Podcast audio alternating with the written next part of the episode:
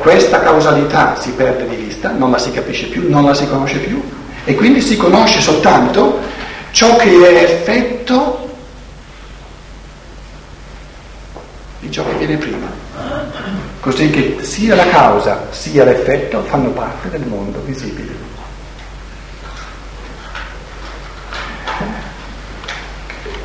Cosa significa l'affermazione del Cristo? Se non nascerete, se non nascete, ogni giorno, sempre di nuovo dall'alto. Questa affermazione del Cristo ci porta eh, nel cuore della considerazione oggi, della collaborazione tra i platonici e gli aristotelici, perché questo, questo, alto e basso non è un'immagine soltanto spaziale, l'immagine spaziale serve soltanto a rappresentare lo spirito lo spirito è stato posto spazialmente in alto proprio perché in alto c'è la luce e la luce è sempre stata l'immagine dello spirito, la materia. Eh, per, la, per, il mondo della materia ci si è serviti de, del basso, proprio perché eh, l'elemento gravitazionale porta in basso. Ma dobbiamo togliere questa, eh, questa immagine spaziale dell'alto e del basso, ciò che, ciò che si vuol dire è lo spirito, o si ha la capacità di vivere nella realtà spirituale, cogliendone, esperendone la sostanzialità assoluta, quindi il carattere di realtà alla somma potenza, e quindi poi si vede che eh, si, si, si, fa l'esperienza anche del fatto che tutto ciò che avviene nel mondo materiale è conseguenza, è l'effetto di ciò che sostanzialmente si compie nello spirito. Questo nascere dall'alto significa che l'essere umano sia scisso. E questa scissione dell'essere umano è proprio il mistero del platonismo e dell'aristotelismo. L'io superiore è diventato sovracosciente e nella coscienza ordinaria noi portiamo ciò che chiamiamo l'io ordinario. Ma l'io ordinario, ciò che noi ordinariamente chiamiamo l'io, non è un essere spirituale sostanziale. Ciò che noi ordinariamente chiamiamo l'io è l'immagine speculare dell'io superiore che per noi è sovracosciente. Non dico subcosciente, ma sovracosciente. Quindi eh, la, il mio vero io, la mia vera individualità spirituale, sostanziale, che passa di incarnazione in incarnazione, non alberga dentro la mia coscienza, mia coscienza, mi è sovraconscia e nella coscienza nasce un'immagine speculare dell'io. Quindi l'io che noi abbiamo nella coscienza sta all'io sostanziale spirituale vero, esattamente così come l'immagine nello, nello specchio sta alla realtà che si rispecchia. Quindi l'io superiore, l'io sovraconscio, è reale, sostanziale, causante, vero, ciò che io chiamo io, a, a livello di coscienza ordinaria, l'io di cui sono conscio, è l'immagine speculare che sorge grazie a questo apparato rispecchiante che è il corpo. Tant'è vero che quando io lascio questa superficie speculare che è il corpo durante il sonno, l'addormentarsi è il tirarsi via da questa superficie di specchio, cosa succede? Questa immagine speculare sparisce. Ma non è che sparisco io, non è che sparisce il mio io sostanziale, spirituale, perché io non vengo ricreato dal nulla ogni mattina. Quello che alla mattina ricompare è l'immagine speculare, perché il mio io sia rimesso in connessione con questo apparato rispecchiante con questo specchio che è l'organismo fisico.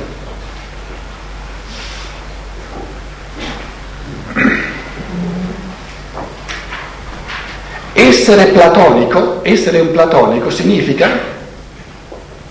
sapere che la sorgente della moralità, che la causalità di ciò che mi avviene, di ciò che io posso divenire, è in questo in questa sorgente spirituale che è l'io superiore. Nascere dall'alto significa attivare questa immaginativa morale, questa fantasia morale, questa forza intuitiva morale, per cui l'essere umano sa di essere fuori dall'io vero, di averne soltanto l'immagine, l'essere umano si, si eh, cerca di immergersi spiritualmente dentro all'io vero per comprendere gli intenti morali dell'io vero. In altre parole, l'io ordinario non sa che cosa vuole. Nell'io ordinario non c'è volontà, ci sono desideri, ci sono voglie. La differenza tra l'io vero, spirituale, e l'io ordinario è la differenza tra la volontà morale e le voglie. L'io ordinario ha voglie, ma mai una volontà morale. La volontà morale è quella dell'io superiore. Come faccio io a sapere che cosa vuole il mio io superiore? Lo posso sapere sempre. Perché tutto ciò che io aristotelicamente, aristotelicamente, quindi unilateralmente, interpreto come effetto delle cause circostanti, tutto ciò che mi capita, tutto ciò che mi capita, chi lo causa? E oggi ho avuto una, una brutta giornata perché il padrone eh, in ufficio eh, era anche lui. Noi siamo abituati spontaneamente ad attribuire la causalità di ciò che ci capita alle circostanze. Lo facciamo aristotelicamente. Nascere dall'alto, immergersi nella volontà morale del proprio io reale spirituale significa comprendere che tutto ciò che mi capita l'ho voluto io. Ecco cosa significa congiungersi con la volontà morale, con l'immaginativa morale, con la fantasia morale dell'io superiore. Non mi può mai capitare nulla che non sia stato voluto e scelto dal mio io superiore come opportunità, come possibilità evolutiva in chiave di libertà.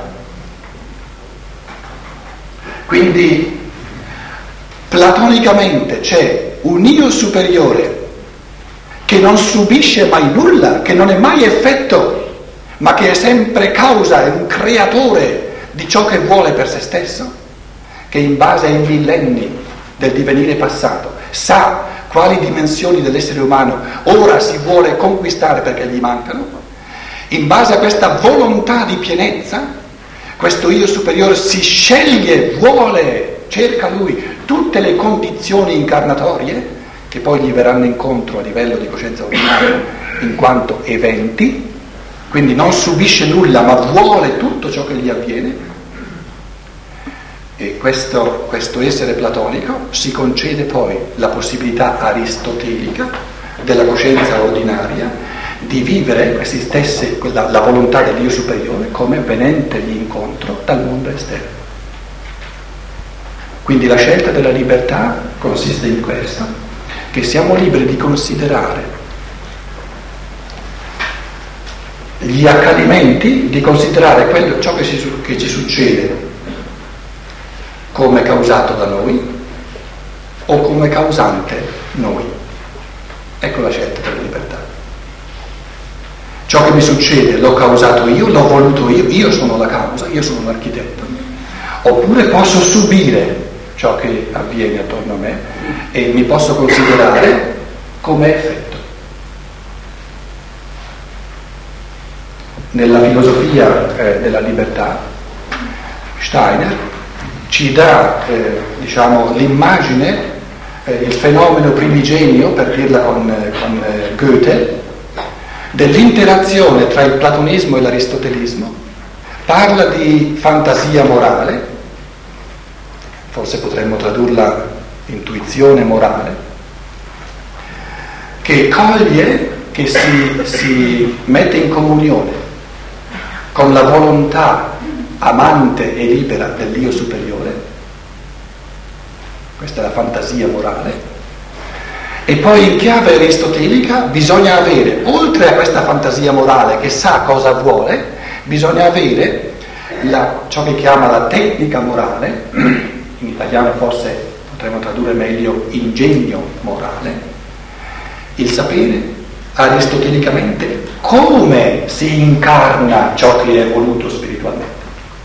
sono due cose diverse. Una cosa è ciò che si vuole diventare, ciò che si vuole essere, ciò che si vuole fare incarnare nel mondo visibile. Questa è la volontà del Dio superiore, questa è la prospettiva platonica del nascere sempre di nuovo, del nascere sempre e di nuovo dall'alto. Ma se noi sapessimo soltanto ciò che Dio superiore vuole, senza conoscere le leggi del mondo, le leggi aristoteliche del mondo che già c'è, eh, non conosceremmo le leggi secondo le quali il mondo presente si lascia trasformare per far posto a ciò che è nuovo e che si vuole incarnare. Quindi dobbiamo conoscere ciò che si vuole incarnare e dobbiamo conoscere le leggi di trasformabilità del mondo già esistente. Altrimenti resta una chimera campata per aria che non, si, no, non riesce mai a incarnarsi.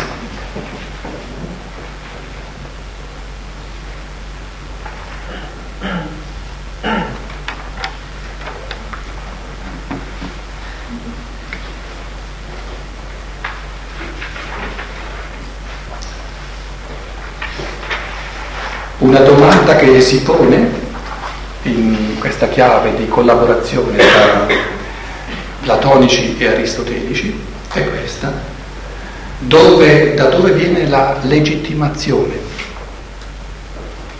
Questa domanda è una domanda che sorge sempre di nuovo. Chi ha diritto a che cosa? Chi ti dà il diritto di fare questo? Da dove viene la, la legittimazione di ciò che si fa? In chiave platonica, la legittimazione può venire soltanto dall'alto. Non c'è nessuna legittimazione in base a ciò che esiste già, perché ciò che esiste già non è mai la norma di ciò che può essere.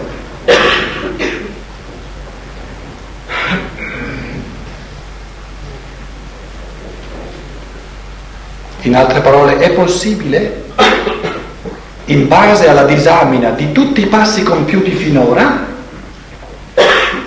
conoscendo tutti i passi compiuti finora, è possibile dedurre dai passi compiuti finora quale deve essere il passo successivo? No, mai, perché il passo successivo deve essere un passo nuovo. In altre parole, noi eh, la, la, la grande scelta della libertà è questa, che ci è dato, è possibile, rendere ciò che già esiste causa di ciò che avverrà, e allora siamo soltanto aristotelici, oppure possiamo rendere ciò che già esiste condizione per ciò che avverrà. Tutte e due le cose sono possibili. La dimensione platonica sopravviene quando tutto ciò che è avvenuto finora è condizione necessaria per l'incarnazione di ciò che ora scende dal mondo spirituale e che forse è del tutto nuovo. Ma tutto ciò che è stato finora non decide e non causa ciò che avverrà da qui in poi.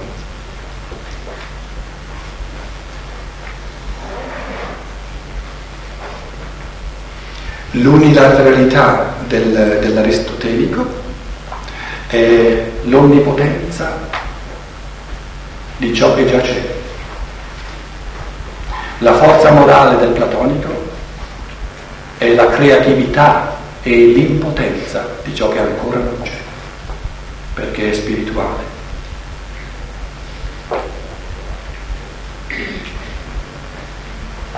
La grande tentazione del platonico è quella di innamorarsi talmente di questa realtà spirituale, di moraleggiare dicendo che non vuol fare nessuno con nessun compromesso, perché la vorrebbe far incarnare bella bella così com'è, ma questo spesso è una scusa per non far nulla. Quindi la grande tentazione del platonico è di non far nulla, perché se trova la forza morale di incarnare nel mondo esistente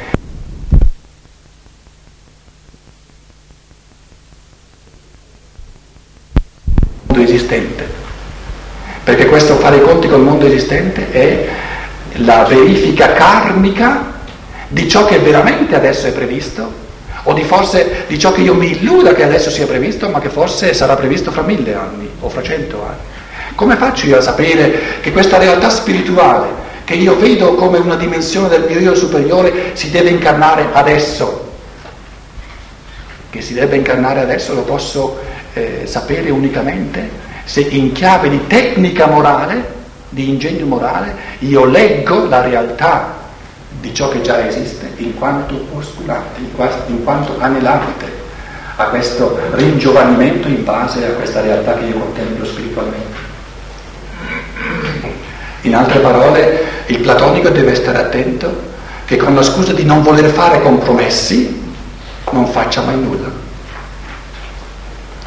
La tentazione dell'aristotelico è di, proprio perché lui è abituato a guardare a ciò che già esiste, si fa forte di ciò che ha dato prova di sé, si fa forte di ciò che funziona perché eh, abbiamo fatto varie esperienze adesso funziona. E con questa prepotenza di ciò che funziona perché ha sempre funzionato così, nasce un bulldozer che vuole perpetuarsi.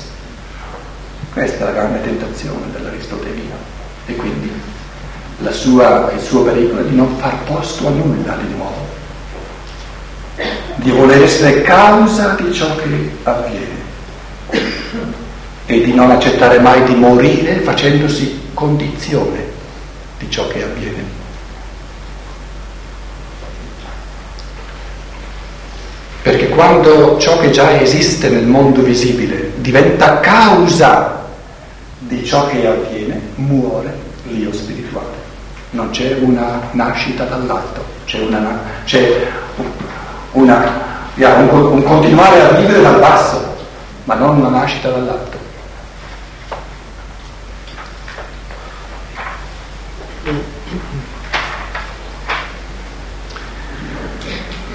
Rudolf Steiner una volta, eh, diverse volte, ha, ha espresso il fenomeno fondamentale che avviene quando cultori della scienza e dello spirito si trovano insieme. Dice naturalmente che questo, questa missione immane di collaborazione, di vicenda, eh, diciamo, comprensione tra aristotelici e platonici, che questo dialogo tra aristotelici e platonici presuppone che tutti e due questi gruppi nell'umanità abbiano in comune la scienza dello spirito. E quindi in un certo senso, se volete, questo mistero di fine millennio dell'incontro, della contemporaneità tra platonici e aristotelici è un mistero antroposofico. Perché senza la scienza dello spirito, questi platonici e questi aristotelici non avrebbero la base comune per capirsi per cercarsi a vicenda, per apprezzarsi a vicenda. Ecco, ecco un altro aspetto dell'importanza della scienza dello spirito, in quanto per questo evento apocalittico di prim'ordine, che ci troviamo di fronte alla prima volta in cui aristotelici e platonici sono simultaneamente incarnati, che la base comune, il terreno comune per incontrarsi e per capirsi è la scienza dello spirito.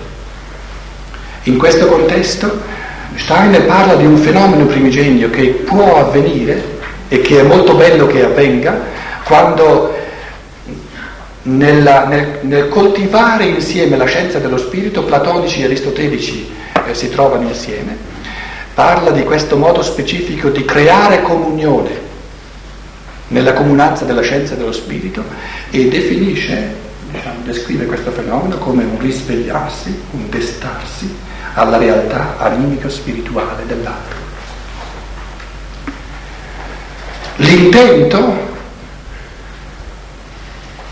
evolutivo che sta al centro dell'incontro tra esseri umani che hanno in comune la scienza dello spirito, l'intento evolutivo comune è quello di destarsi, di risvegliarsi alla realtà animico-spirituale dell'altro.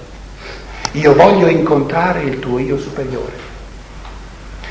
Perché è il tuo io superiore, è il tuo essere spirituale che ci dice quali intenzioni, quali intuizioni morali vengono portate giù dal mondo spirituale, da queste individualità.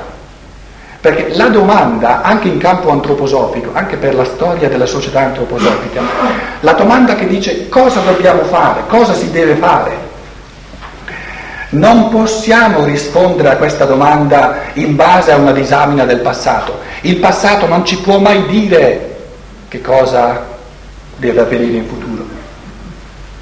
Il passato non è mai la chiave di lettura del futuro, il passato deve essere la condizione del futuro, mai la causa. Dove troviamo la sorgente delle realtà vere che si incarnano e che quindi ci portano verso il futuro? La troviamo unicamente se ci immergiamo con intuizione morale dentro all'io superiore di questi platonici e di questi aristotelici che si incarnano. In altre parole, viene chiesto a questa esuberanza, di, a questa prepotenza di aristotelismo che c'è anche nel mondo antroposofico, viene chiesto di esercitare un, di, cristicamente un gesto di rinuncia di rinunciare alla perpetuazione della propria onnipotenza anche di istituzione per far posto alle intuizioni morali di queste individualità che si incarnano, qualsiasi siano queste intuizioni morali.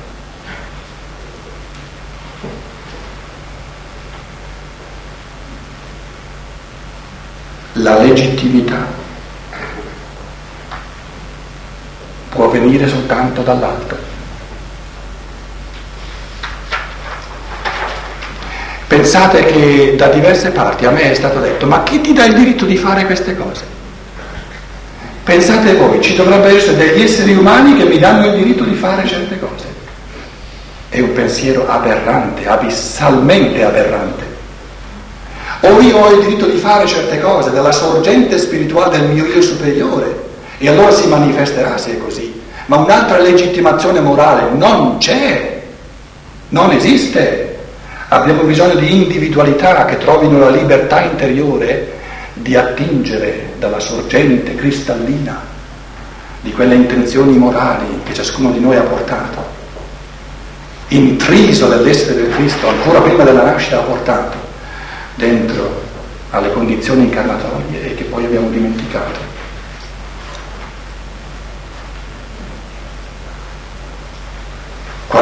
Qualcuno mi dice ma chi sei tu per fare queste cose? Io gli dico e tu chi sei? Io sono io, tu sei due io?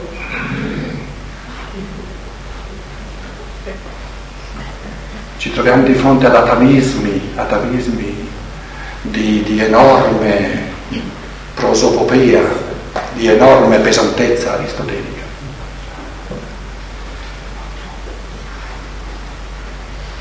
E se comprendiamo questo, che ogni, che ogni pensiero di successione, pensate alla Chiesa Cattolica, la legittimazione della Chiesa Cattolica non è dall'alto, è dall'inizio. La legittimazione della Chiesa Cattolica è che va indietro, la successione apostolica è la, la legittimazione della Chiesa Cattolica. Io rappresento Cristo in terra perché per, in successione mai interrotta, il Papa, i vescovi, i sacerdoti di oggi, tutto rivà senza interruzione ai dodici a Cristo. Ecco la legittimazione, una legittimazione orizzontale. In altre parole, una legittimazione che dice il mio regno è di questo mondo. Per coloro tra di voi che eh, vivono forse da, eh, più, più, intimamente con la realtà non soltanto antroposofica ma anche della società antroposofica. Ci sarà qui di sicuro qualcuno. Vorrei aggiungere un pensiero non, sul quale non mi dilungo, ma che ho già espresso anche in Germania. un pensiero che esprimo in forma di domanda, io mi chiedo in che senso la storia, che poi la storia di un secolo, di quasi un secolo, in, in, mi chiedo se sia stato così che la storia della società antroposofica, anche di quella italiana, in base al pensiero della successione spirituale, in chiave orizzontale, non abbia di fatti ripetuto nella sua realtà centrale il fenomeno cattolico. Questa per me è la domanda fondamentale del platonismo e dell'aristotelismo nel mondo antroposofico. Il mio modo di leggere gli eventi della società antroposofica e anche proprio le tragedie che sono successe mi porta a pensare che l'interpretazione in chiave di successione abbia determinato profondissimamente la storia di questa istituzione che è la società antroposofica. E con, questi, con queste domande non voglio assolutamente intendere una critica, perché qui non si tratta di critiche, si tratta di cose molto importanti. Perché se questo fosse così ci troviamo di fronte a una tragedia immane, a una tragedia immane. Di un aristotelismo così unilaterale e quindi così materializzato se volete, di una scuola di Michele che in un certo senso usurpa una direzione in chiave di successione, una direzione della scuola di Michele, senza sapere che dal momento in cui Steiner muore la direzione della scuola di Michele è dal mondo spirituale. E quindi l'importanza di svegliarci e di comprendere che l'unica cosa che possiamo fare per decatolicizzare questa realtà antroposofica e per ritornare allo spirito della scienza dello spirito di Steiner è di capire che l'unica legittimità che c'è nel mondo, in un mondo cristico, è la legittimità della creatività di ogni individualità umana. Un'altra legittimazione non esiste. Non esistono autorità che danno lo stampino nelle cose dello spirito. Il pezzo di carta non rende automaticamente un essere umano diverso da quello che è.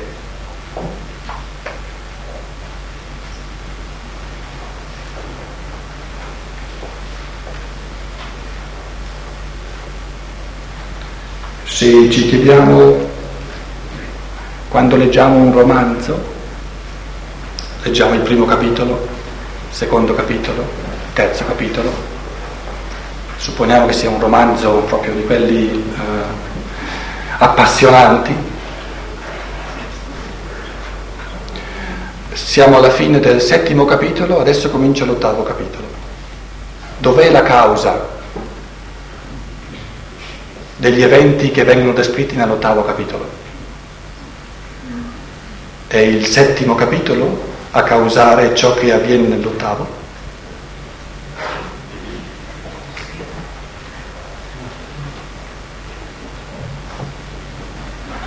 Se abbiamo a che fare con un artista che è poco artista, che è poco creatore, allora sarà il settimo capitolo a decidere ciò che, che viene nell'ottavo. Se invece abbiamo a che fare con un vero artista, non è il settimo capitolo a decidere ciò che avverrà nell'ottavo, ma lo decide lui.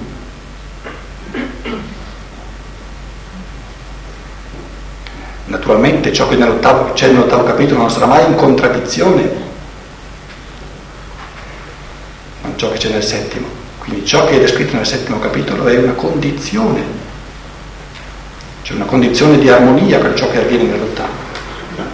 Ma se io, avendo letto il settimo capitolo come lettore, sono in grado di, già di sapere ciò che c'è nell'ottavo, allora ho a che fare con un cattivo artista.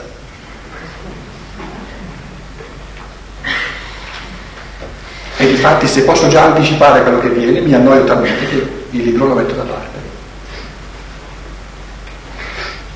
In questa immagine, e così sono anche gli eventi storici, le, le epoche storiche non vengono causate l'una dall'altra.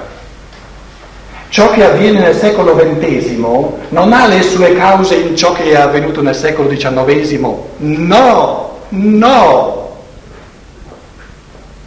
Ciò che avviene nel secolo XX, la causa si trova in quegli artisti supremi che sono gli esseri umani, quella è la causa, non gli avvenimenti del secolo XX. Ciò che io compio oggi, la causa dov'è? Compio, la, la causa di ciò che io faccio oggi non è ciò che io ho fatto ieri, la causa sono io. Perché ieri ho fatto qualcosa e oggi posso fare qualcosa di totalmente diverso. Il nostro materialismo ci ha abituato a considerare gli eventi del secolo XX come effetti, le cui cause, cause sono gli eventi del secolo XIX. In altre parole, noi consideriamo il divenire storico come se la dimensione dell'artistico, del creativo non ci fosse, come se avessimo soltanto questa piattezza della, delle, delle bocce che si spingono a vicenda. Far posto ai platonici che vivono dentro a noi un'esistenza difficile oggi, in questi tempi di tracotanza dell'aristotelismo, significa comprendere che la vera causalità è sempre dall'alto. Guardiamoci intorno, siamo circondati da quadri di artisti. L'artista è una persona che strutturalmente, se è artista, sa cosa vuol dire che la vera creazione è sempre dall'alto non si orienta mai in base a ciò che già c'è, ma fa sempre sorgere, calare dallo spirituale qualcosa di nuovo, e perciò le creature. Rendiamoci conto di quanto difficile è l'esistenza di queste persone, perché queste persone sono gli avvocati del platonismo, perché se non sono gli artisti a mantenere viva la dimensione platonica, chi lo sarà? L'io superiore è il più grande artista che ci sia non vive mai di rendita, non si lascia mai causare, conosce soltanto una creazione dal nulla. L'io superiore è pura libertà, è pura creatività, non si ripete mai. Fa di ciò che ha già compiuto, di ciò che è già stato, condizione, ma mai causa di ciò che verrà. E questo è il senso dell'arte, il senso della creatività.